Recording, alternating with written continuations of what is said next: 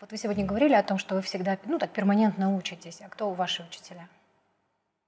Но есть преемственность. Она всегда была, собственно говоря, преемственность. Не всегда она очевидна, потому что не всегда она присутствует вот там, где мы находимся. Но, как говорится, если готов ученик, учитель придет. Ко мне пришел учитель. Так устроено было высшими какими-то законами, силами. Когда я стал изучать литературу ведическую, там было написано «нужен духовный учитель». Это меня расстроило, потому что, говорю, где же я найду учителя вот в этой области? Я закончил школу, закончил учебное другое заведение, но таких учителей не встречал нигде и не слышал о таких учителях. А там, говорится, необходим, потому что без него это невозможно.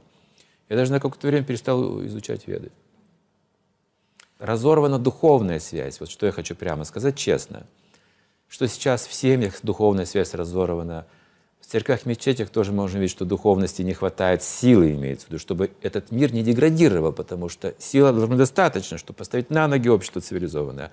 А силы недостаточно, общество падает все-таки. Однополые браки там появляются, всегда мы что-то слышим и шокируемся, верно? А почему?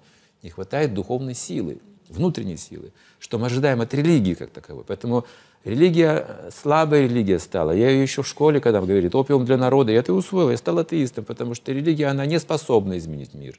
Она может даже быть частью эксплуатации. Мы да, эту историю да, изучали. Да, И опять же, может быть, даже участвует в разрушительных процессах. Да, все, инквизиция, все да. что угодно. Нас учили таких примеров. Поэтому я атеистически настроен к религии как таковой, но к душе и к Богу настроен позитивно, без религии, потому что это в моем сердце должно быть. Да, да, да. Не просто где-то в каком-то конфессии или храме, а в сердце. И пророков должен всех принимать тогда. И Писание священное все почитать нужно, потому что Бог-то один.